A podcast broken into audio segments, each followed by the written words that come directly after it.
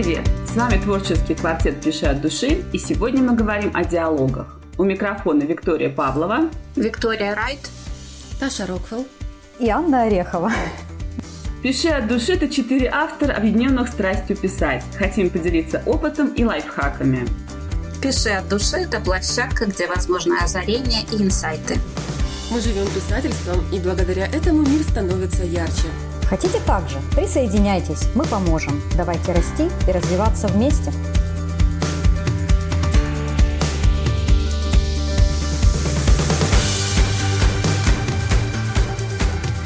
Персонажи – это всегда движущая сила, а раскрываются они лучше всего через взаимодействие друг с другом. Они лгут, хитрят, рубят правду матку, скрывают и лукавят, и вся эта динамика отлично передается через диалог.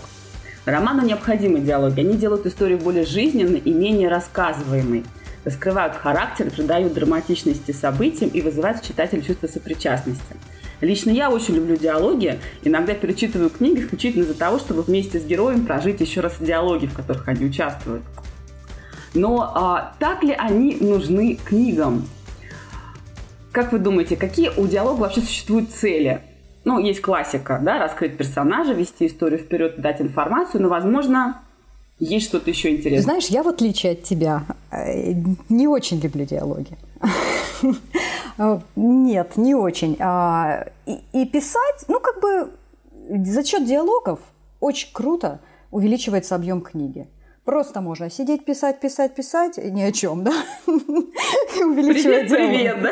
Как дела? Хорошо. Да, да. Уже четыре строчки. И когда надо увеличить объем, если вдруг, да, это может помочь. Вот. Но почему я не очень люблю диалоги? Ну, не в том смысле, что прямо я там их не читаю или еще что-то, но я выбираю лучше повествование.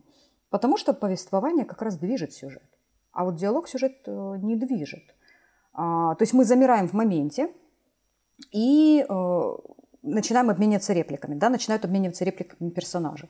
Я даже когда писала свои первые романы, я потом это уже поняла – я очень много в диалогах реплик убирала в пересказ. И э, вот, допустим, у меня там был эпизод, когда там Алиса вернулась э, с планеты Торнер, и она своему другу рассказывает, что она там делала, да. И как бы я просто говорю, Алиса, Алиса рассказала о том-то, о том-то, о том-то, там тра-та-та-та-та, да, это коротенький абзацик. А если бы я это писала в диалоге, соответственно, получилось бы там, не знаю, пол авторского листа. Вот. Ну, я, я вот так э, как-то почему-то к диалогам отношусь. Сейчас э, в последних книгах у меня их чуть больше. И в основном я, конечно, их использую, чтобы передать эмоциональное состояние героев. И вообще э, показать вот этот вот подтекст, как герои взаимодействуют. Да? Особенно если мы меняем разные фокальные персонажи, то мы показываем, не, ну, что человек говорит, и одновременно с этим показываем, что он думает. Вот. Вот, вот это я люблю в диалогах. Ну, точка зрения интересная. Ты считаешь, что диалоги не двигают сюжет, да? Ну, по сравнению с повествованием нет. Я правильно тебя поняла? Ну, я же говорю, мы застываем, Интересно. да, в моменте? Я... Ну, ладно. Застываем. У тебя в повествовании может быть ну, написано ну, «прошел Диалог год». же может быть почему? А, а если это э, допрос, там нет застывания в моменте, там в каждом абзаце раскрывается новая информация, которая важна для сюжета. Ну, в каждом, ну, я бы не сказала, что в каждом абзаце, а, но... Ну, хорошо там, ну, а, хотя смотри, бы там... Как. Смотри, если говорить конкретно об инструменте, да, например, и конкретно о движении сюжета, если ты уберешь диалог в повествование, сюжет продвинется быстрее. Допрос продвинется быстрее. Но... Но будет ли это интересно? Это утилитарная точка какая-то получается, очень утилитарная. Потому что ну, э, диалог, общение, коммуникация – это одна из самых, наверное, основных э, связей между людьми. Если не общаешься, то не решишь проблему, ты не сможешь наладить отношения, ты не сможешь ничего добиться. Говорить – это аж одна из э, важнейших, не знаю, частей нашей действительности, скажем так, нашей жизни, человека в целом.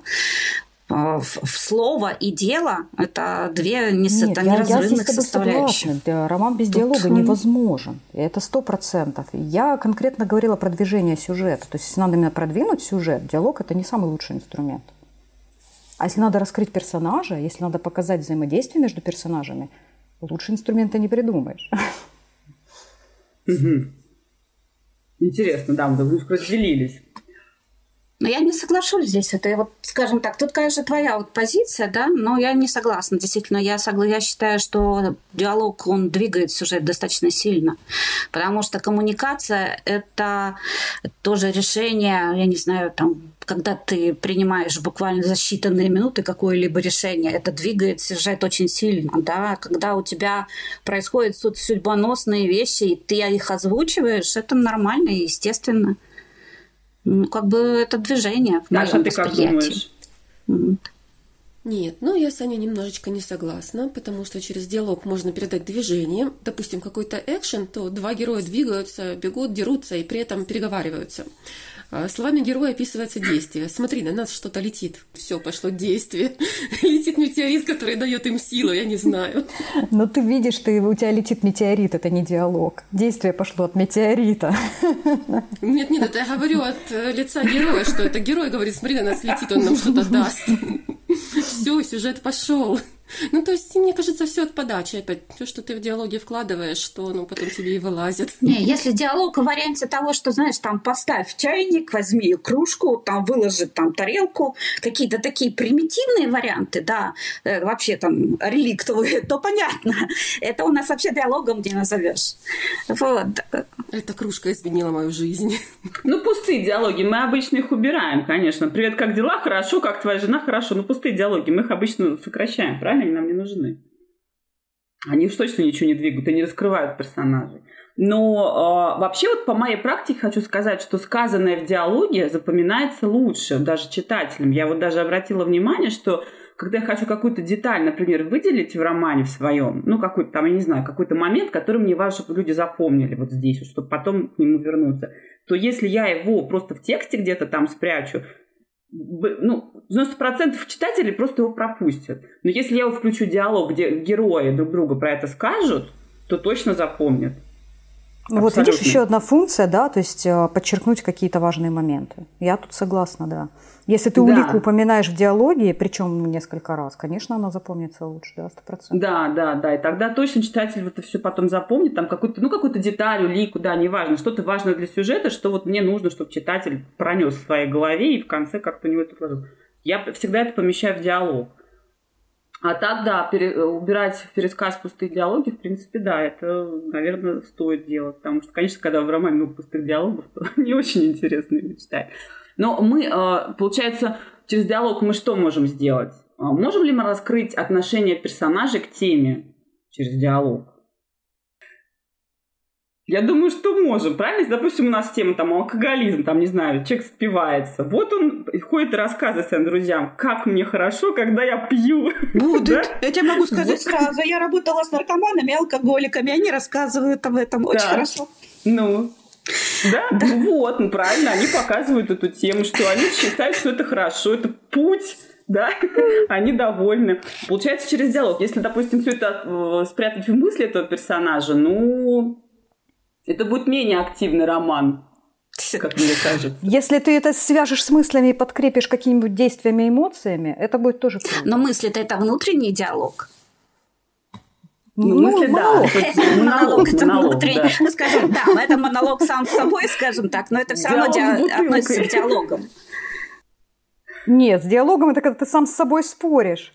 А монолог это тоже речь, просто когда один человек говорит. А когда ты с кем-то говоришь, это диалог. Нет, ну алкоголик может с бутылкой разговаривать. Пусть с бутылкой разговаривает. Мне кажется, проще подумать, э, что с помощью диалога нельзя сделать, если честно. Ну, я так сходу и не скажу. Что нельзя сделать? Убить можно. А, характер мы Убить можно. Пить? Убить. Пить? Убить. Как взять, так убить. А, Твоя убить, любимая тема. Пить тоже можно. Убить с помощью диалога это как? Очень можно. Вы знаете, я даже недавно книгу читала, по-моему, Панова, и там э, мне очень понравился прием, как он с помощью диалога описывает э, обстановку прям круто. То есть начинается глава, как мы не любим, да, как нас там всех учили на курсах писательского мастерства, начинать главу там с реплики, uh-huh. это не камильфо. Uh-huh. Но когда ты отталкиваешься, да, берешь какое-то правило и нарушаешь его правильно, это ну, всегда да. круто. Вот он круто нарушил. Он начинает главу с диалога, и они там, по-моему, в пробке стоят. И вот они обсуждают эту пробку, и ты сразу себе рисуешь картинку. Mm. Мне так понравилось да, вообще. Можно Шикарно. очень колоритно описать пробку. Да, с помощью диалога. Особенно, если там как-то с э, герои, там, может быть, шутят или каким-то метафором что-то сравнивают. Да, действительно, можно красиво. Ну, ты знаешь, обсуждают козлов, которые подрезают. Метафорично, очень метафорично. Что куда вклинивается. Раскрытие, что там у нас? Какая-то тропа. Это как раз в тему. Получается, Про, про троп это не ко мне. и динамику получается. Так, если раскрывать, получается динамично. Да, тропик, это, как, господи, пробка это самое динамичное, что есть в нашей жизни, да. Диалоги Динамика получается динамично. А разговор из жизни и художественный диалог совершенно разные вещи. А Маки говорил такую фразу, диалог относится к болтовне так же, как танец относится к движению. То есть, когда мы описываем диалог, важно, что, в смысле, пишем диалог в книге, важно, чтобы он был, а, как бы, есть вот реальный диалог, а есть реалистичный, да, когда мы а, разговариваем в жизни, наш реальный диалог может быть достаточно скучен. Мы, такие, мы там не договариваем фразы до конца, а, может быть, там как-то начинаем, начинаем предложение и зама... э, оканчиваем его, там вот спотыкаемся, как я сейчас делаю, да. И если мы будем так писать в романе, наверное, такой диалог будет читать скучно. Пока мы там добредем до какой-то мысли, э, может, там полстраницы пустого диалога. Вот как раз вот его-то мы и должны сокращать, пока к этой мысли, главное, не придем. Ну, если Так вот, психиатрию пишешь, почему как? нет?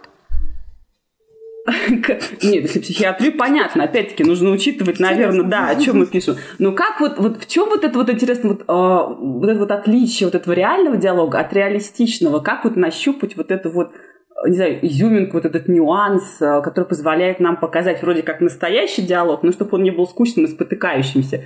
Как ты поступаешь у себя, Вит, Вита, как ты у себя добиваешься а, реалистичных диалогов? Реалистичных. А, Во-первых, я живу своими героями. Я живу вместе с ними. Да. А, Во-вторых, я разрешаю им разговаривать то, что они думают, говорить то, что они думают. Вот. Плюс э, в процессе диалога я стараюсь присоединиться к каждому герою. Э, Вот когда там я пишу Стана, я Стан.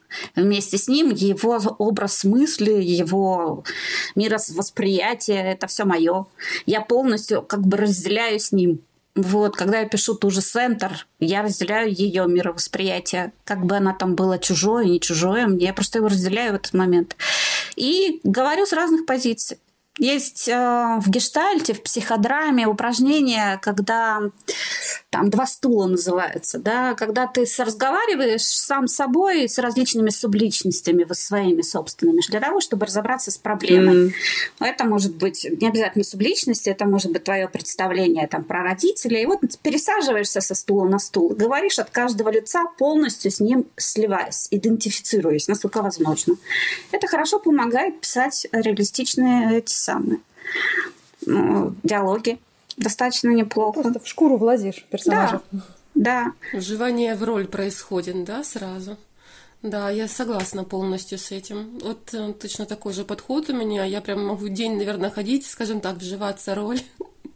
Да, чтобы понять, что мне не так, почему я не могу там, допустим, каким-то конфликтом ответить этому персонажу, почему не Ты получается. тоже меняешь стулья, как- когда пишешь? Тоже со стула на стул пересаживаешься? Ты знаешь, если не идет тема, можно сделать буквально. Потому что это помогает. а, Есть, а, я тебе могу сказать, целое направление психотерапевтических техник, которое построено именно на таких вещах.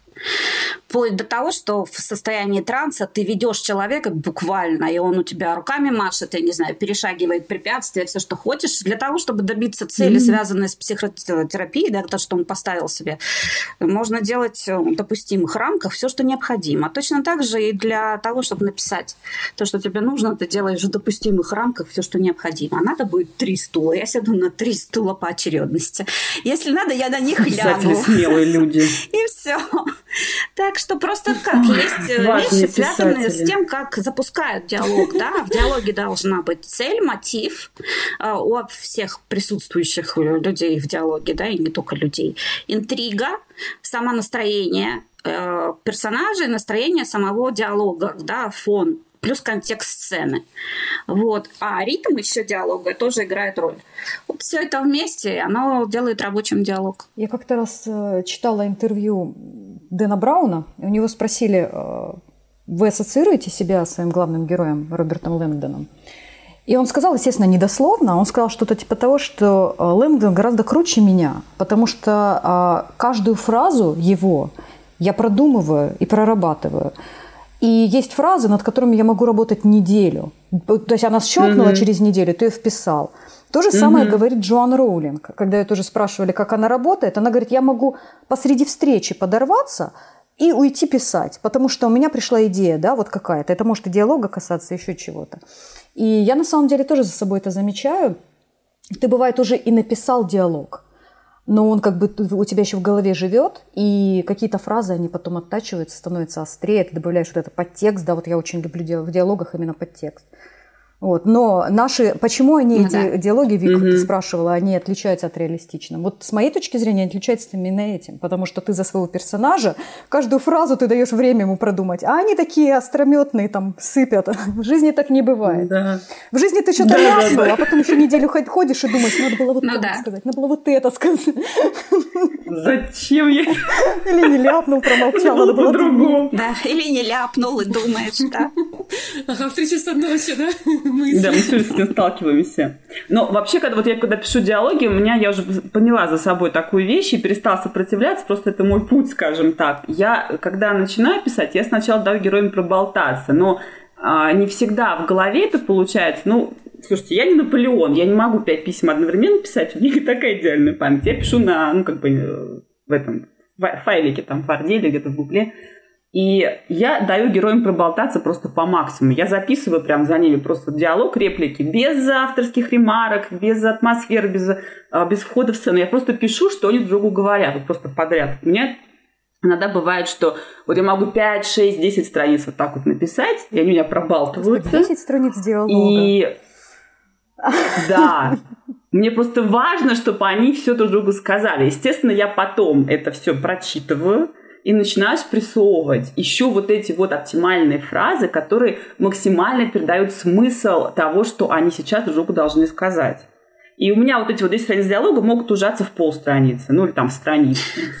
А потом ночью во сне они к тебе придут и начнут тебя душить и говорить, ты почему не даешь нам говорить? Верни мою фразу. Почему не даю? Даю. Я записываю. Я на самом деле тоже иногда так делаю. И у меня тоже бывает такое, я так делаю, да, иногда. Ну, сразу, это сразу не сообразишь, конечно. Ты, ты, ты думаешь, там, недели две-три, как, как, чтобы ему тут такое бы сказать, чтобы это сразу передало смысл всей предыдущей книги, и в то же время не было занудно, да, вот это вот. Ты ходишь такой, какие бы слова тут подобрать. Есть пустые диалоги, да, которые читать не очень интересно, а есть диалоги, которые э, завораживают, которые интересны, которые интригуют. И в чем же их особенность, в чем их отличие? То есть почему они нас привлекают? Вот ты сама сказала, есть пустые, есть не пустые. В этом и особенность, понимаешь? А в чем, а в чем это не пустота выражается? Чем они наполнены? Смыслом, смыслом. Ну, то есть мы же передаем через диалоги что? Какое-то мировоззрение персонажа или какую-то его философию. Может быть, э, тот же самый сюжет, который не нравится Ане. Точно так же мы можем через эти диалоги передать. Да нравится мне сюжет, хватит меня дискредитировать. Я это запомнила, да. Таким тоном. Нет, ну ладно, не важно. Я тебе запомнила. Я как-то как раз смотрела фильм а, итальянский. Я, э, ну, как бы не поклонник нетрадиционного кино, да, что называют авторским кино и так далее, да, это был а, фильм полностью построенный на диалогах. И я смотрела его просто не отрываясь. Итальянский фильм, я итальянские вообще редко фильмы смотрю. И все действие происходило в одной комнате, где собрались все друзья за ужином. И они разговаривали. Это было настолько круто вообще. Я попробую найти название этого фильма, сейчас вспомнила. Ну, просто шикарно. В результате они там все попереругались.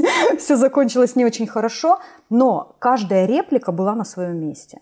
Это очень классно. В жизни, конечно, все бы закончилось, наверное, потасовкой, они бы друг другу морду набили. А тут именно искрометные такие фразы, у каждого подтекст, и ты это чувствуешь. Вот это не пустые диалоги. И так можно выстроить весь роман. И вот э, ты сейчас сказала про набили морду, в диалоге был конфликт. Да, то есть в каждом а, диалоге а, как-то выражался конфликт, наверное, да? Вот. Ну, конфликт был, да, да. Угу. То есть, когда есть противостояние разных точек зрения или там, не знаю, разных позиций, да, тогда диалог становится интересней. Ну, не обязательно.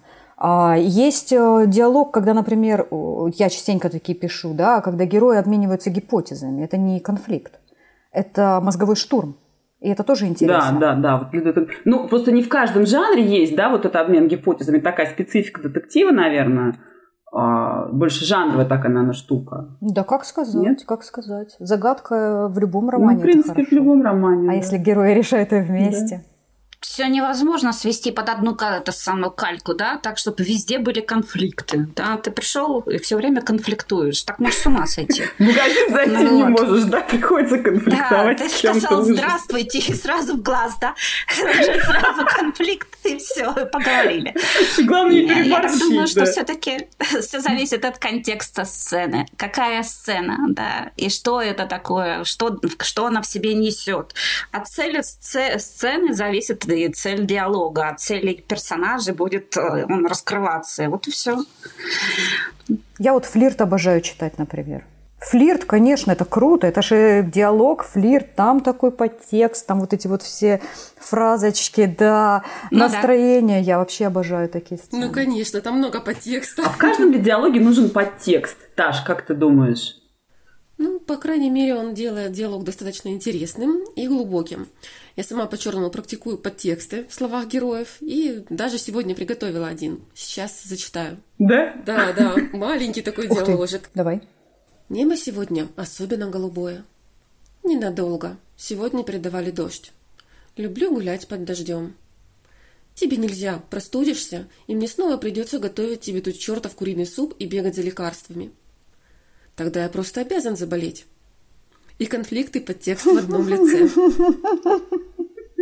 Прикольно, прикольно. А как мы можем конфликт, э, передать подтекст? Какие у нас существуют методы? Утаивание информации. О, да, тоже отличный Искажение прием. информации. Ань, как вот можно еще передать? Подтекст? Подтекст, да. Я обожаю сарказм. Просто Сарказм. обожаю. А, вот. И, да, и за счет сарказма подтекст. Вот у тебя, в принципе, та, что ты прочитала сейчас, да, сарказм. Mm-hmm. Вот. А еще mm-hmm. подтекст можно передать э, за счет э, жестов. То есть э, человек mm-hmm. говорит одно, а его мимика показывает другое. Тоже отличный инструмент.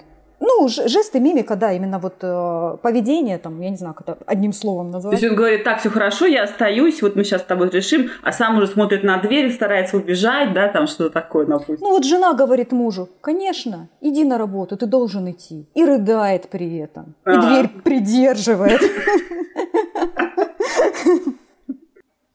Это ж подтекст. У Виты очень много всегда подтекстов в э, диалогах, э, в книгах, действительно. Вит, как ты? Расскажи нам, как ты подтекст туда свой включаешь. Ой, ты знаешь, э, я, например, наблюдала в практике диалоги, так называемые диалоги, когда разговаривают два человека, они разговаривают вместе, разговаривают, то есть друг другу говорят, но при этом каждый говорит про mm-hmm. другое. Вот, у них не совпало. Ой, я ненавижу такие диалоги, просто ненавижу. Это параллельные транзакции. Вот, это вот такие вот просто Хочется обоих придушить просто в этот момент. Слушайте друг друга. Ну, слушайте, слышать, это же вещи разные. Поэтому здесь их толпа этих вариантов, скажем так. Это связано, ну, скажем, есть транзактный анализ, и там очень хорошо изучаются коммуникативные взаимоотношения. Коммуникации, они раскладываются на различные уровни, существуют достаточно многоуровневые транзакции, включая такой момент, что человек, вот, кстати, существует, а, я где-то для себя читала, четыре типа конфликтов в диалоге. Вот. Значит, а, они делятся на два вида, на скрытые и от, э, как это называется, открытые, а, очевидные, скрытые и очевидные. Значит, uh-huh, в скрытых uh-huh. у нас получаются противоположные взгляды низкие ставки, а, противоположные взгляды высокие ставки. Это скрытый конфликт. Отличаются... А что под ставками здесь э, подразумевается? А, цели. Низкие, цели, что, что должны быть достигнуты а, в угу. этом самом диалоге, да, и мотивы, которые двигают угу. героя. Получается, в первом варианте, когда низкие ставки, там в сущности, ну, такой вот умеренный эмоциональный фон, не особо активная динамика присутствует. То есть, когда люди не особо сильно хотят чего-то добиться, они просто для себя выясняют какой-то нюанс. Вот, и оно проходит угу. как дополнительное просто антураж ко всему действию, которое происходит в целом. А, это скрытый вариант. Второй получается в скрытых, где высокие ставки, там получается, что внешняя цель не совпадает с внутренней целью. И в процессе диалога человек начинает сам осознавать в том, что на самом деле он не то, что хочет, вот он говорит, да, по-настоящему. Его внутренняя мотивация различается с его внешними действиями. Это вот получается второй вариант скрытого а, значит, конфликта в диалоге. Третий – это у нас и четвертый тип, это относится к очевидным конфликтам. Там получается противоположные цели, низкие ставки. Там у нас тоже средний фон. А, здесь пикировки, вот хорошо, вот это вот к ним относится, когда между собой mm-hmm. вот эти все вещи. Флирт сюда, кстати, можно записать в какой-то степени, потому что это только да, хотела сказать, определенный да. накал. А, и последний, это, наверное, самый э, мощный конфликт, который больше всего привлекает внимание читателя, это, получается, противоположные цели, высокие ставки. И вот там все поставлено на карту, там задача достичь собственной цели. Не обязательно это скандал, но это достаточно высокое эмоциональное напряжение. Это такие сияющие бриллианты в тексте, которые позволяют привлечь внимание читателя.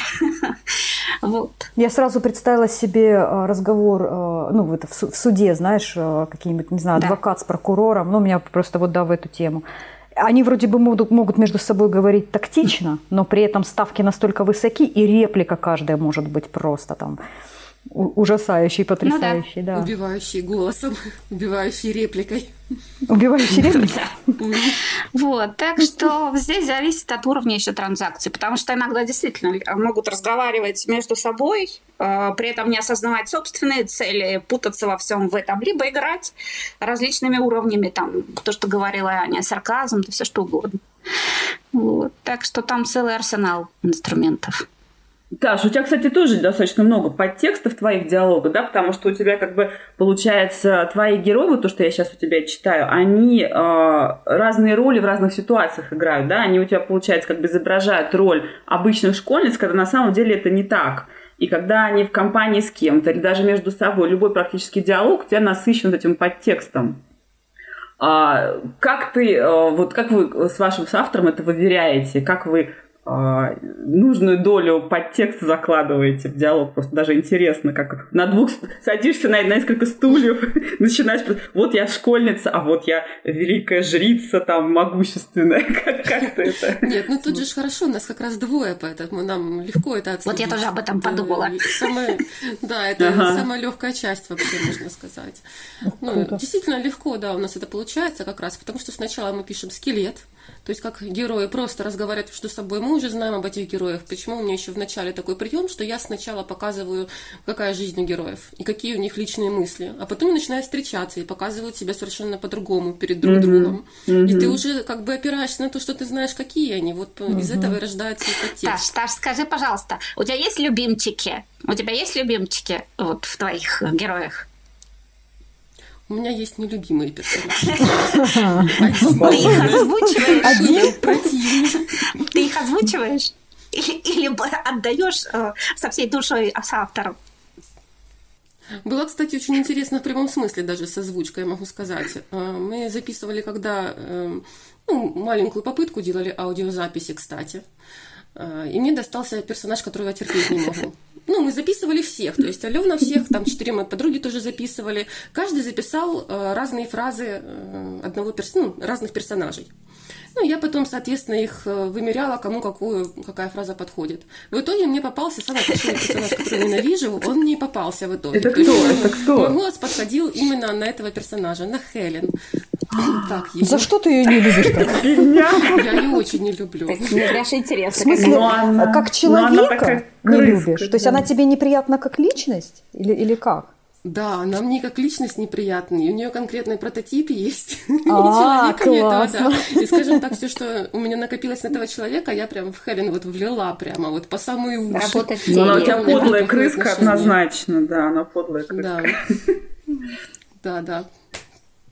Так а у тебя получается как-то действительно очень сложно. У тебя сначала эти школьницы, как бы каждая сама по себе, потом, когда они встречаются, они надевают другую маску друг для друга в компании, там начинается один подтекст, когда они просто еще людьми были. А потом, когда они стали уже вот этими жрицами, они между собой еще третий слой начинается подтекста, да, то есть там уже получается маска не школьницы и не школьницы в компании, а вот уже идет более сложный подтекст этой жрицы да, в компании. потому что они уже все поменялись, они же уже не школьницы, поэтому они как бы да. пытаются еще оставаться ими, но понимают, что уже все поменялось, и это тоже приходится передавать.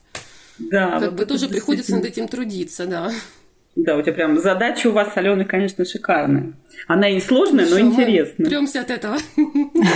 Я, кстати, вот сейчас тоже вспомнила, пока мы про диалоги говорим. А, есть а, фильм такой, вот ты, Аня, говорила про итальянский фильм. Итальянский фильм, честно говоря, не слышал, не знаю, надо тоже посмотреть. Есть американский, называется «Место встречи», «The Place» Вот, я о нем хотела сказать тоже. Да, вот именно он не пришел на ум. Потрясающий тоже фильм. Классный. Там вообще в, одном, в одной закусочной происходит э, действие практически за одним столом, буквально за одним столом. Сидит мужик, к нему приходят разные люди и что-то ему рассказывают. Просто вот так. Пол... Ты полфильма вообще не понимаешь, что происходит. Ты так слушаешь, не... ну, они рассказывают какие-то свои проблемы, да, там что-то они хотят. Но при этом чтобы... ты не выключаешь, тебе интересно, да? Да, Эти потому что ты пытаешься понять, да. а что и что, вот что будет, что то они рассказывают проблемы. А потом, когда... Я не хочу спойлерить, я просто искренне рекомендую этот фильм всем посмотреть. Он действительно классный. А в конце там просто такой да, катарсис. Да, посмотрите. Там просто вообще, ну, я даже себе музыку из этого фильма потом э, скачала, слушаю, потому что он напоминает мне вот это вот, ну, э, катарсис, который в конце я пережила, и очень классно, действительно. И еще, да, кстати... Там напряг такой. Да, да, да. И причем там не происходит все, ничего. Прям там уже просто мужчина сидит в, за столом в кафе, и вот и вот все, да, и практически просто ним приходят люди. Но там действительно такое напряжение потом нарастает ближе к концу, ты, господи, думаешь.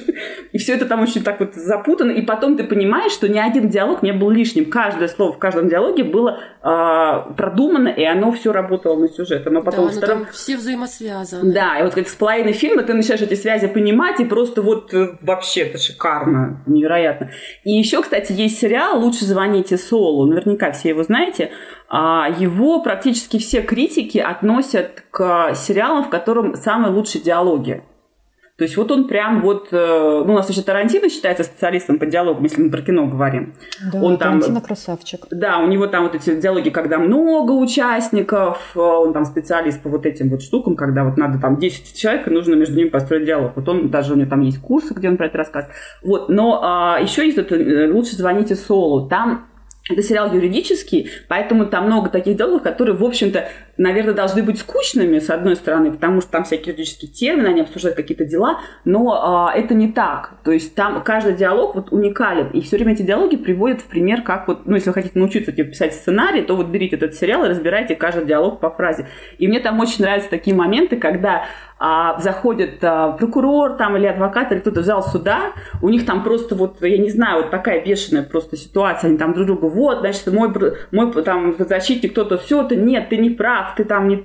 Они начинают ругаться и там еще что-то в зале суда. А потом выходят, когда работники этого, ну, самые юристы вот эти, и так, все хорошо, пожимают друг другу руки, а они совершенно другими людьми становятся. У, у них вот эти вот маски, которые они одевали для зала суда, тут же, значит, меняются, они выходят. Это в каждом ну, юридическом да. сериале. Да, да, да, все хорошо, все. Я тебе даже больше скажу, а, и в жизни то же самое. То есть, э, я уже говорила, да, у меня свекор адвокат, и он рассказывал такие истории, на самом деле, когда они там со следователем просто на ножах, да, да. и обсуждают. А потом они вечером все едут вместе куда-нибудь в ресторан, да, и, да. ну, не говорят о работе, но они друзья, да. Знаете, есть такая, Это такое понятие, как рабочая позиция. В психотерапии точно так же она присутствует. mm Рабочая позиция mm – это определенная, скажем так, роль, которую ты держишь, да, на протяжении э, сессии с клиентом. Э, это рабочая роль. Это не ты как ты полностью, это, скажем так, mm-hmm, такая фокусировка. Mm-hmm. Вот то же самое, рабочие роли у всех присутствуют. А потом ты просто-напросто отпускаешь. Если ты сольешься с этим, то уже, ну, скажем так, нарушаются границы, нарушается чистота работы, много чего нарушается. Вот точно так же. Знаешь, если бы все люди могли отделять а, работу отличного и эмоции сдерживать в диалогах, то всем бы нам жилось проще. Ну, святые на земле не живут. А давайте поговорим о хитростях при написании диалогов. Вот там такие моменты, например, что если герой аудиал, то мы про это не забываем в течение всей книги и э, используем словечки, допустим, вот он говорит «слушай», да, все время. Понимаешь, в чем дело? Есть такое понятие, сейчас профессиональный кретинизм. Это вот у нас в среде входит такое понятие. Вот. А, что это значит? Это когда а, начинающие психологи начинают разбирать по запчастям всех кто есть на свете вот вокруг него. У этого у нас такая акцентуация, у этого у нас такой синдром, здесь у нас такие симптомы. Да ты просто интроверт. Ты, ты, у тебя всю жизнь хорошо, ты просто интроверт. Да, да, да. То есть тут сразу, вот это называется психологическим кретинизмом. Вот если бы я сидела когда я пишу диалог и вспоминала, какой он аудиал или кто он, э, это для было бы, наверное, твоей Нет, ну я пример я только пишу, привела. Я же пример привела, не знаю, не обязательно. Я пишу исходя. Ты меня спросила, я тебе отвечаю. Да? Я говорю, я пишу из характера героя, mm-hmm. я пишу из героя. И если у меня есть его представление, если я знаю, я живу им, я понимаю его, да, то мне пофиг, mm-hmm. аудиал mm-hmm. он, кто там, кинестетик он будет, смешанного типа. Ну, то есть ты не напишешь фразу, которую главное, он не скажет, которая ему не свойственна, там, он такой серьезный, а ты там не напишешь нечаянно какую-нибудь там труляля ему. Ты знаешь, у меня был один такой момент, когда я писала очень сильно злая. Вот. И тогда э, моя собственная ага. личность перекрыла в этот момент э, героя. Перекрыла, да. Вот. И тогда, да, вот этот был момент, я до сих пор очень хорошо помню, просто потому что я была очень сильно злая. Вот. А ты потом перечитала, а когда остыла, перечитала, я думаешь, нет, что-то тут не то. Нет, да, нет это сразу клеится. видно. Это, да. это сразу понятно, это сразу видно. Тот, кто анализирует свои собственные тексты, это поймет. Вот, потому что как только вылазит автор в тексте, это сразу заметно. Вот. Моментально. Да, это чувствуется сразу. Просто у себя как бы сложнее это заметить, чем у других. У других mm-hmm. прям сразу. Да, да, да, да. Это уже да. Ну, рефлексия. Mm-hmm. Вот, Бог в помощь, как говорится. Ну вот, и все. А так, нет у меня таких вещей, я просто-напросто пишу из характера, я пишу из mm-hmm. героя. И тогда все сидит на своих местах. Главное найти правильное звучание. Вот, наверное, так. Правильное звучание я для себя это на внутренних ощущениях. Есть такая техника фокусирования в психотерапии, очень мощная, очень хорошая техника. Она дает э, одни из самых эффективных результатов в работе. Э, это практически то же самое mm-hmm. я использую в работе с персонажем когда ты на нем фокусируешься. Вживаешься. Ну, вот это, кстати, да, это я думаю, что этот совет вживаться в персонажа, он такой универсальный. Главное, хорошо его знать, хорошо понимать, наверное, не будет сложности в написании. Мы, наверное, все, в общем-то, вживаемся в персонажа, когда пишем. Да? Да, ну, по-другому. со мной никто не поспорит. да, я думаю, что так всегда. А вы читаете диалоги вслух, чтобы проверить на естественность? Аня, читаешь? Раньше читала, когда первую книгу писала. А сейчас нет, э, не читаю. Я даже, э, когда первую книгу писала, я даже просила а, мужа со мной читать. А, вот. Но э, это не работает в моем случае. Потому что, знаешь, интересная штука. Даже когда диктор читает твою книгу, аудиокнигу, а, реплики героев в диалоге, они звучат совершенно по-другому, чем ты их представлял я не имею в виду здесь, естественно, голос, да, я имею в виду интонацию. И иногда ты думаешь, елки-палки, там же прям явно интонация должна быть вверх. Ага. А диктор читает интонацию вниз. И фраза по-другому звучит. Ну, как бы хорошо, это смысл не меняется, но эффект классный. Я просто вот поражаюсь, как можно на одну и ту же вот, на один и тот же диалог, а, ну, по-разному, как его можно прочитать. Это же получается, что каждый читатель читает по-своему, а потом отсюда, да, Каждый да, отсюда потом книгу. идет вот эти какие-то, может быть, где-то недопонимания. Или наоборот, бывает такое, у меня было несколько раз, когда мне читатели писали то, чего на самом деле в книге нет. Вы знаете, в этой знаменитой песне автор да, ничего да, не имел в виду. Вот у меня такие случаи были несколько раз. Кстати, да, есть такое. Да, это так. Но мне, кстати, помогает это очень сильно, вот прочитывание диалогов вслух иногда. Я тоже этим не часто промышляю, потому что после десятого зачитывания оно мне неестественно как вслух Ты звучит, уже так выучила и, его. и мысленно, да.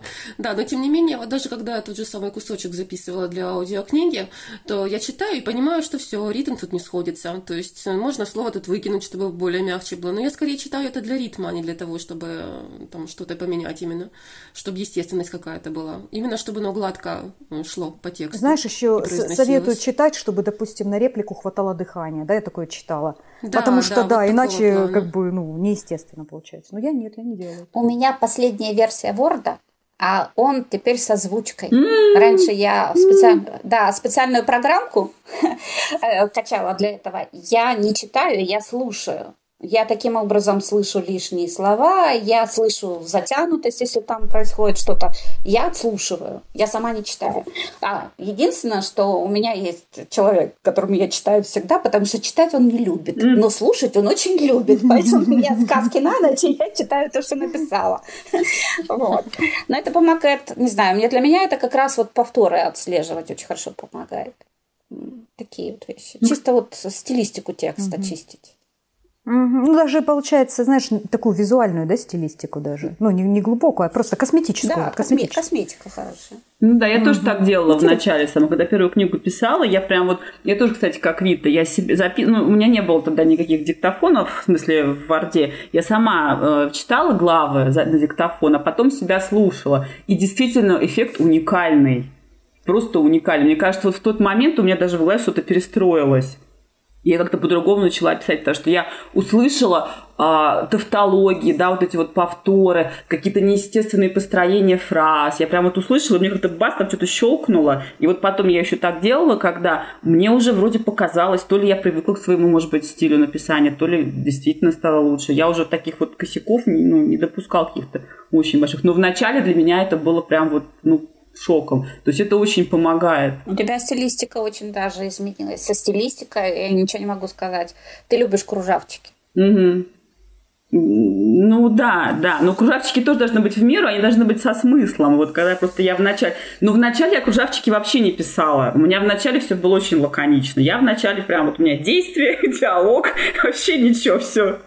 Видимо, я не читала Ты, эту да, версию. ты не читала эту версию. Это было честно. прям в самом начале, когда я только начинала. Но я вот когда сама это просто начала, прочитала вслух, послушала себя.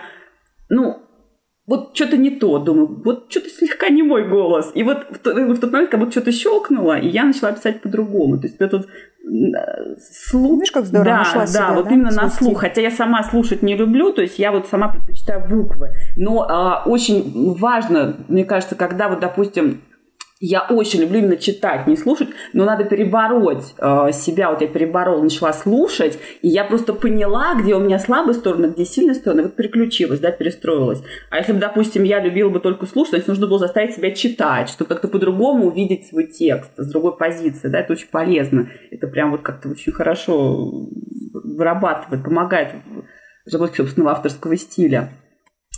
А, э, Дистанцию определенную берешь, и хорошо, удобно. да, да, со стороны как будто бы смотришь. Я когда-то еще еще... лучше бы немножко времени, чтобы прошло. Ну, хотя бы, не знаю, пару-тройку дней после того, как сцену написал. Потому что сразу Да. перечитывать, ну, это... Не, не, ну Ты естественно, естественно, да, естественно, это Чуть-чуть время. Я обычно даже через неделю и через месяц могу Ну, это вернуться вообще и хорошо, вот это да. прочитать, да.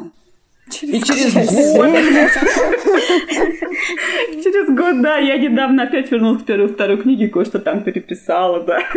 Ну, вот тебе аудиокнигу запишут, э, послушаешь, такая, черт, надо опять все переписать. Ой, да, вот это я прям боюсь вот этого, да. Нет, не боже, не надо ей давать. Не слушай свою аудиокнигу. Я Да, боюсь, да, да, что я захочу. Не Я так послушаю, да не так, что-то тут не хватает трех абзацев каких-нибудь или еще что-то, да. Ужас, да, это будет, А еще пытка. персонажа давайте расширим контекст и Да, да, поговорим. да, это будет пытка. Не знаю, что буду делать, посмотрим. Но это вот Да, это бесконечно. Да, да, Надо да, спинки да. отбивать и вот не делать. это, конечно, интересный опыт. И, и как бы вышедшая книга, изданная, все. Вот только в последней поубирала то, что у нас запретили произносить ну, вслух. да, Вот да. последняя была редактура, ну, единственная была редактура, как бы после того, как э, книга уже опубликована. А, ну вот И все, да. я не возвращаюсь. Хочется, но нет. Не, надо идти дальше. Ну, это правильно. Но у меня есть как бы... Я же еще не дописала третью книгу, сейчас я допишу ее до конца, мне там осталась последняя глава, я на последней главе сижу. Вот когда я все уже допишу, все, все меня прочитают, и я все поставлю точку совсем, тогда я уже не буду, наверное, возвращаться. Ну, потому что это уже, это уже мазохизм. Я не всё. верю. Да, я тоже что-то не верю. Ну, Но мы посмотрим. просто Она нам не скажет. Будет по ночам сидеть переписывать. Пером, да, при свечке. Ага, на А пергаменте. главное, что в чем минус аудиокниги, да, что, что я могу э, исправить текст и перезалить, допустим, да, и сделать текст другим, Да, но аудиокнигу я уже не исправлю. Ну да, ну как бы можно, конечно, найти вариант, но, но не надо. Ну, Да. Да уж. Сложнее, другая, да, история. А, а, есть еще такое понятие, как внутренний разговор, монолог, да, когда герой разговаривает сам с собой или, возможно, с кем-то, там, не знаю, со своим умершим отцом или там со своей женой, кем угодно, кто у него как бы в голове живет. Тогда получается такой а диалог. А, используете вы такие э, штуки для своих романов? Любите ли вы вообще вот эти вот внутренние монологи? Вид, расскажи нам. Ты говорил про внутренний монолог? Вот давай тоже расскажи. Но у меня их много. Практически Мгм. каждый герой у меня говорит внутренне. Мгм. Внутренние монологи у меня присутствуют очень даже часто. У меня получилась такая, а, как сказать, как-то какой-то, э, я не помню, кто-то сказал из читателей, такая вот о, реальность под вкусным магическим соусом, где очень много вот этого вот психологизма. А, такой интересный случай произошел. Значит, разговаривала я со своей бывшей коллегой а, а, из э, области HR. Она в какой-то сейчас крупной компании, точно так же руководит отделом а, психологического тестирования всех, ну, при приеме на работу. Вот. И мы, она знает, что я пишу книги, как бы давно я говорила, как бы давно просто встречались. И тут мы разговариваем, я говорю, ну, наконец-таки я написала, мои книги вышли, вот этот трехтомник первый. Вот. а, И что-то говорю, я пишу под псевдонимом, я себя называю. Она говорит, это правда, что ты Виктория Райт? Я говорю, да. Говорит, я сегодня на э, этом самом на собеседовании разговаривала с девочкой, она приводила твои книги как э, одно из лучших вариантов раскрытия психологизма. Обалдеть. Я сижу в состоянии. Она говорит, все, я жду книги, мне интересно. Я, говорю, тебе поставила заметку и записала автора. И тут, пожалуйста, я говорю, да, это Шикарно. я. Это просто шикарно. да. Я тебя поздравляю, это такой кайф. Это сегодня кайф. Да, Это было вот э, забавно, но это как раз вот внутренние э, монологи, они очень хорошо раскрывают характер, потому что внутренняя речь – это та речь, где герой не врет. Вот, либо он свято верит в ту ложь, что он говорит. Это его мировосприятие, миропостроение. Это истинно, истинный голос. Это вот внутренний монолог. Я сразу же вспомнила одну очень паршивую книгу, а, которая, к сожалению, в бестселлерах. И там а, герои, там очень много внутреннего диалога. И в конце ты понимаешь, что все это время герой врал. Причем он не Мгм. то, чтобы это было задумано, да, бывает такое, что действительно это задумка, еще что-то. А он просто, короче, утаил часть информации, да, вот от тебя, как от читателя, а потом в конце ее вылил. И, душу плюнули. все. Да, и Ну это, да. ну, это, это неприятно, причем это детектив. А в детективе, ну, вообще нельзя так делать, потому что читатели и герои, они должны играть э, на равных и вместе раскрывать дело. А тебя, короче, кучу информации И скрыли. этот Я герой еще просто- оказался и убийцей? Нет? Да, да. А, да, вот этот самый, самый дурацкий прием. Это да, точно. когда это герой вообще, это, со- это современный детектив, который просто сейчас там. Кстати, я встречала несколько таких детективов, где вот э, именно такой сюжет был, где герой в итоге оказывался главной убийцей. Ой, это бывает М. очень круто подано, действительно, действительно бывает круто. Но здесь важно, понимаешь, не обманывать Да. читателя. Самое неприятное ощущение. Или обманывать да. по-умному, так, чтобы ты понимал, что тебя в конце, чтобы ты понял, что тебя обманули специально, да, и это было бы интересно. А здесь это просто, ну, вот, как, Как бы- рычаг, как это, это было не приемом. Это было не приемом, М. это просто автор, ну, вот, решил упростить себе задачу. Да. Да, ему надоело М. писать, он решил, да ну вас нафиг, я вам сразу вот это все сделаю, и все. Ну, Я прям расстроилась, потому что ты до конца М. читаешь, и вроде бы когда, в конце вот это вот такой раз, и зачем ты тратил Да. столько времени, читал эту билиберду? Вот это Грубо Это говоря, наш или не твое наш? время. Нет. Да, украли ну, твое делал время. какие-то гипотезы, думал, что убийца дворецкий, а он не дворецкий оказался. Да нет, знаешь, когда логика сложена, да, и ты понимаешь, ну да, действительно непонятно кто. Это Да. все понятно. А в, а в- а в конце ло- оказалось, что логики не Да. было. Да. Вообще. Это просто И сюжет обман. развалился. Ну, да, Но при да, этом же это бестселлер, люди, люди покупают, читают, что-то же в этой книге привлекает. Очень круто написано. Очень Написано круто. круто. И да, э, очень много всяких психологических моментов, которые, знаете, сейчас вот на злобу дня. Сейчас уже очень же любят все, как это, Мгм. как Вита ты сказала, да. Как ты их назвала э, неприятным словом этих людей? Кре- Психологов, А, недо- недопсихологов, да. А, теперь Да, по- да, да, вот. Ну, я называю ди- ди- да, у нас вот Ди- Диванный эксперт, диванный всё эксперт, верно. да, вот как бы мы все круто любим сидеть на диване и рассуждать о, о вирусах, там, знаю, каждый из нас вирусолог, второй Да. психолог, третий маркетолог, Да, господи, это вот, и там очень вопрос. много именно вот таких психологизмов. Ну, что там, да, этот вирус? Зачем учиться там в институте, потом там 50 лет, там еще как-то. Меня очень в книгах привлекают эти внутренние разговоры, монологи, потому что действительно вот я чувствую, как раскрывается персонаж. Если мне а, его вот это вот внутреннее состояние близко каким-то образом, там эмоционально или, может быть, там еще как-то, а, то я очень вживаюсь в такого героя, да, мне как бы вот, и, конечно, неприятно, если в конце там как-то так поворачивается, что все меняется, мне было бы очень неприятно. А вот, по сути, я пишу от э, первого лица, трех, у меня вот моя трилогия пристанищ, и там же, получается, это все, все, что не связано с э, диалогом, это все, получается, как бы ее внутренний разговор э, героини. Получается ведь так? Слушай, ну да. Ну, на самом деле, когда ты пишешь от третьего лица, да, мы тоже с тобой уже как-то это обсуждали, от третьего личного, это то же самое. Это то же самое. И я хочу сказать, что для меня не важно, а, срастаюсь я с героем или нет. Ты, бывает, читаешь главу, например, от такого вот стан, да, от такого козла, которого ты просто ненавидишь, но при этом Подожди, тебе не интересен Стан, его внутри- Натан, Натан. Ой, Натан, Натан, прости. Да, не, Стан красавчик. А, Вот от Натана, да. Вот, и и интересно, потому что это тоже внутренний монолог, ты не согласен с героем, ты его ненавидишь, а вот, он там сволочь, и он поступает неправильно, но его логика настолько круто оправдана, что ты читаешь, и тебе Вот интересно. ключевой, кстати, момент. Я вот просто сижу, думаю о том, что ты сказала о книге. Получается, если в процессе, да, в завершении, в кульминации а, герой говорит о том, что все это время он врал, соответственно, это не является его вот то, что было написано раньше, его внутренним монологом.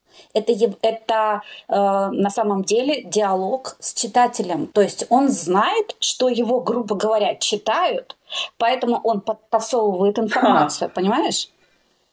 Э, Бывает, вот бывает такой прием, как ты рассказываешь, в лунном камне, например, да, у Джеки Коллинз. Вот это Мгм. круто подано, это действительно, это правильно подано. А теперь Там представь себе дневник ситуацию. вроде, да, дневник. Там, да, несколько дневников, да. А теперь представь себе Мгм. ситуацию, вот, например, у Вики, да, там от первого лица Тереза там все время рассказывает, а потом в конце оказывается, например, да, что я не знаю, она на самом деле там э, са- самый главный злодей во всей этой истории, и всех Да, вот этих вот ага. детей она убивала. Вот, а мы как бы от ее лица за историей следим. Вот примерно вот такой прием, но это как бы... Анна Орехова имеет в виду а, третью часть моего романа «Пристанище для уходящих», в котором главная героиня борется с а, орденом плохишей, которые убивают детей, обладающими особенными способностями. Вот было бы очень странно, если бы вдруг моя главная героиня Тереза оказалась одной из тех, кто убивает детей с особенными спо- со способностями. Да, это был бы очень а, некрасивый обман читателя.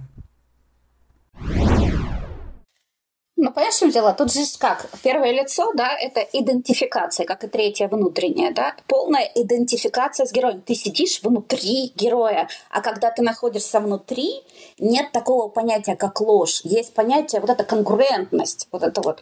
Но когда возникает эффект того, что ты сказала, это значит, что есть расщепление, и, соответственно, все это было абсолютнейшей ложью. Преду- вот конечно, предыдущей. конечно. Ну, странно, что вот действительно всю книгу, получается, герой лгал и себе, и нам, и в чем здесь смысл? Знаешь, это как вот э, такая вот э, дешевая э, мар- маркетинговая реклама. Вот эти вот рекламы такие дешевые-дешевые, когда вот интрига, интрига, интрига, вроде ты в нее вовлекся, а потом тебе просто там купи, пожалуйста. Да, за 20 копеек или там за, за 200 тысяч, неважно. Но просто ты ожидал большего, да, у тебя разочарование в ожиданиях, разочарование вот, разочарование в сюжете, во всем. Ты как бы играл в честную, грубо говоря. Ты вовлекся, тебе было интересно, а тебя просто обломали и, простите за некорректное слово, чуть-чуть поимели. Ну, просто автор подвел под сюжет все, вот и да. все. Ну, ну, не продумал.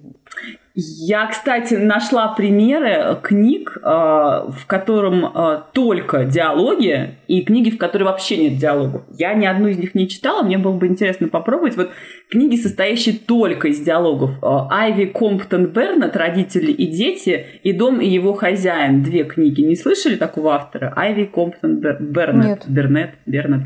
А там даже нет фон информации нет никакого вообще, ничего мы не знаем ни, ни о том, где это происходит, только если из диалога. И даже пунктуационное оформление. А, а объема нет? Нет, объем не указан не знаю, книги? Это прям на, ну, роман, роман? Да, это два романа «Родители и дети» и «Дом и его хозяин». Mm. Это прям романы именно. И там даже пунктуации нет. То есть там, я так понимаю, что там прям вот идет Вик, тогда не читай. Тогда ты не читай. Тебе нельзя. Без пунктуации. Я сойду с ума, да. Со своим редакторским глазом. Так, запиши. Не надо, не читай. Ну вот так, есть такие книги, представляете? Еще есть Ген, у Генри Джеймса есть, оказывается, роман «Неудобный возраст», в котором тоже одни диалоги. Но там у него вроде же с пунктуацией, но вот одни диалоги.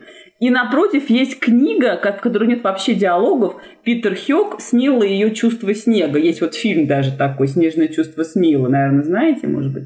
Я когда давно смотрела. Ну, там, конечно, с диалогами я было. Там что-то про какую-то полярную станцию, и вот что-то там, вот я же не помню сюжет. Но вот, оказывается, Смила ее «Чувство снега» фи- книга без диалогов. Вот ты, ты не любишь антиалоги? Попробуй почитай, вдруг тебе понравится.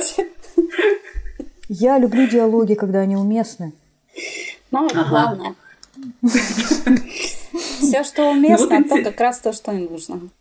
Интересные книги, да, вот э, по поводу отсутствия пунктуации я даже, честно говоря, действительно боюсь открывать. Нет, не надо, Вика, это будет травма психологическая. Да, да, не надо. Это современное искусство.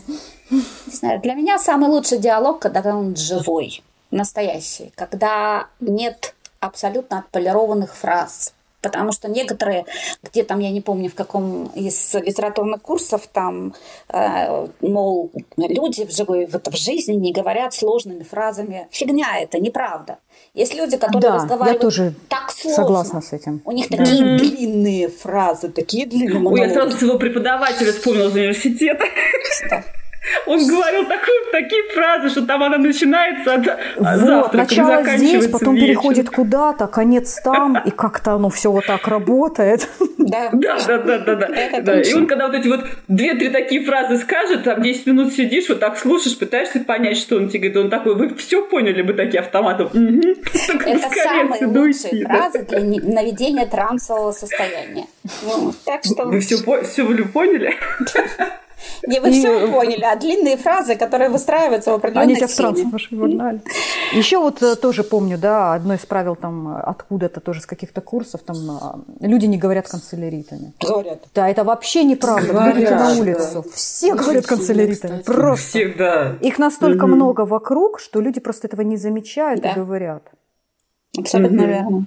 Мне даже один раз одна девушка сказала, что у нее муж всегда говорит канцеляритам, он не читает книги или там какие-то там что-то, если нет канцелярит, он считает, что канцелярит это благородный язык образованных людей. А если канцелярита нет там в тексте, то значит это писал какой-то там крестьянин, но он не будет читать. Я тоже слышала такое мнение, да, mm. это, конечно, да. ух. У меня сейчас человеком не общаться. целый набор таких колоритных да. персонажей, вот, которые да. филологи. Филологи. Это вообще очень mm. колоритные персонажи. Когда ты ведешь обычную речь, тебя обязательно перебьют, тебе обязательно скажут, что ударение здесь ставится не так. Вот абсолютно. Да, Это да. вот как раз в тему того, ага. что я говорила перед этим, да? Ну, mm-hmm. Вот. И э, не вишневый, а вишневый. Может быть. Я как-то не слышала. Да ладно. Вишневый сок. Вишневый? Да. Ладно, не может быть. Да, я, я, поняла. я тоже так нет. Они Кошмар. перебивают тебя, Какие ты перебиваешь ноги, да? Ну, я не настолько. Я там очень добрый, милый человек. Вишневый. Вообще орфоэпия – это очень интересная наука, наука об Вот она тоже ругается, да, орфоэпия, там что-то. Она даже само слово звучит уже красиво. Вишневый Да, да, да. Вишневый. Вишневый. Это слово просто сегодняшнего подкаста. Дорогие наши слушатели, напишите в комментариях, как правильно, вишневый или вишневый. Ваше мнение, только чур не гуглить. Ну подождите, там же есть буква Ё. Всегда в слове ударение на букву Ё, если она есть. А может, ее там нет? Вишня. там нет. Куда вы дели букву? Куда она делает? Верните, Блин, это какая сложная я сказала эту тему. Нет, Файпи вообще это жуткая наука. Я когда первый раз туда вообще влезла, у меня был шок. Половина слов мы все говорим неправильно. Я молчу про звонить, это больное место, но много других слов, которые мы говорим неправильно. Вот когда мы пишем, ладно, но вот когда нам озвучивают наши книги, Нет, э, проверяют же. Дикторы, у, у дикторов есть редакторы, которые расставляют все ударения. И я когда слушаю свою книгу, я такая, нифига себе. Это разве так? О, есть такие слова. Я гуглю, и да, это так. А я привыкла по-другому. Да. У них есть редактор, который это- этим занимается. это да, абсолютно. Я тоже, кстати, столкнулась, когда озвучивали мою книгу с одним таким словом, одним единственным, вот, которое вызвало у меня удивление. Я сейчас не вспомню, что это, я его быстро забыла. Не, у меня было много таких слов. Я прям такая, о, я помню стила. Оно, Стило. оказывается, стило. Я а я вот жизнь сказала считала, что стило, я не знаю, что такое стило, Оно, потому что стило, это что за стило? Ну Стило? да, Ну, да, перо, стило, типа, конечно. перо. Она, кажется, стило, да. Вот представляете, я нет, не знала. Ну, ты его используешь. Ты его используешь. Нет, нет, я его ни разу нигде не использовала. Ну, вот поэтому ты и не Я, знаешь. но я его встретила в стихотворении, и, пока, и такая автору говорю, слушай, по-моему, у тебя тут не в рифму. Он говорит, где? Я говорю, вот. Он говорит, разве? Оно, оказывается, стило, и все в рифму было. А я же читаю стилу, думаю, что-то не в рифму с предыдущей строчкой. У меня же получается несколько высших, да, и мое первое высшее – это архитектура, и там обязательно мы изучали все вещи, связанные с, там, с художественным вариантом, то есть рисунок и плюс скульптура. А там у нас целый набор этих стилов, там было сколько хочешь, и ты А, ну вот ты там знал, да. Я просто нигде не встречалась, а тут вот недавно наткнулся. А что ты хотел про звонишь сказать? Это вообще больно, больное А. такое место многих. Ты знаешь, я помню еще со школы. Следующая вещь. Нам преподавательница сказала следующее. В этом слове не должно быть, а, слово не должно вонять. Да-да-да-да-да. Да. Если говорить звонишь, получается вонь. Прикольная Вот, вот эта вот э, метафора, да, она очень яркая. Она на всю жизнь. И на всю жизнь Мгм. запомнилась. Я уже даже не знаю. Там, Ну вот мне тоже так же, да, мне тоже так же. Я теперь, когда кто-то говорит, звонишь, я сразу думаю, так, воню потяну. Ну, меня, конечно, люди обижаются, ну, слушайте, ну, Вик, ну, надеюсь, что наши чтецы нам в книжках не будут говорить. не напоминай мне филологов, не надо. Ладно, не буду. Да. Ну что ж, мы обсудили много интересных тем сегодня. Поговорили о том, что такое ненужные диалоги, что такое пустые диалоги, о том, как от них избавляться. Поговорили о том, как надо давать героям проболтаться обязательно, да, чтобы написать интересный диалог. Вспомнили примеры, фильмы, книги. Очень интересный получился подкаст у нас, я думаю. Диалоги и вообще разговоры – один из ключевых составляющих жизни, как уже говорила Вита. Да? Нельзя жить, не общаясь. И мы разговариваем даже с недушевленными предметами. Правда ведь? Даже когда там банк с повидлом не открывается, мы начинаем с ней разговаривать. Зараза. Что ты даже за раз не открываешься. И вот, по сути, а, весь роман, который мы пишем, это есть диалог. И, э, наверное, я могу порекомендовать слушателям, э, когда вот они пишут, роман, рассказ, неважно, возьмите разговорную интонацию, словно вы общаетесь с аудиторией, словно она находится рядом с вами, словно вы лучшие друзья, и начинайте рассказывать, излагать мысли просто и естественно разговорным языком. Беседуйте с читателем, то есть не читайте ему лекцию. Вот тогда получится такой вот диалог, хотя и односторонний немножко. Девочки, вам есть что добавить по поводу диалога и рекомендаций нашим слушателям? Ну вот это вот то, что ты дала совет, а, это называется, а, ну там несколько видов называют, я два слышала варианта. Мгм. Поговори с мамой или поговори с бабушкой. А Вот. И Если ты не знаешь, как э, начать писать, например, текст, расскажи историю своей маме. И Мгм. это тот самый э, язык, который будет понятен аудитории, который будет приятен аудитории. Да, я согласна, что надо писать э, просто, но при этом изящно. А вот. И не забывайте про сарказм не только в диалогах, но и в повествовании. И во внутреннем монологе сарказм очень классно. Да, согласна. Я хочу добавить еще, что вот в плюс к диалогам, что они помогают создавать эффект, будто ты летишь по тексту. Ну, один из основных инструментов, вот не считая экшена. То есть ты, когда есть какие-то диалоги, он постоянно чередуется с каким-то описанием, тем же самым внутренним монологом, ты читаешь и поглощаешь страницу за страницей, она буквально вот летит у тебя одна за другой. Погружаешь. Ну, время, да. Да, полное ну, погружение да. тоже. Вот, один из инструментов полного погружения. А если будешь э, жить тем, что ты делаешь, тем вот своим романом, да, там, тем, что ты любишь, да, ты обязательно будешь выдавать живой продукт. И тогда все герои будут живыми, и диалоги, соответственно, будут настоящими. Вот все. На сегодня у нас все. Присоединяйтесь к нам во ВКонтакте. Там мы выкладываем полезные статьи для писателей и ищем единомышленников. Слушайте наши подкасты на платформах ВК, Apple, Google, Яндекс, Storytel, Литмаркет и подписывайтесь на нашу группу ВК. Пишите от души и до скорых встреч. Пока! Пока-пока. Пока-пока. Пока.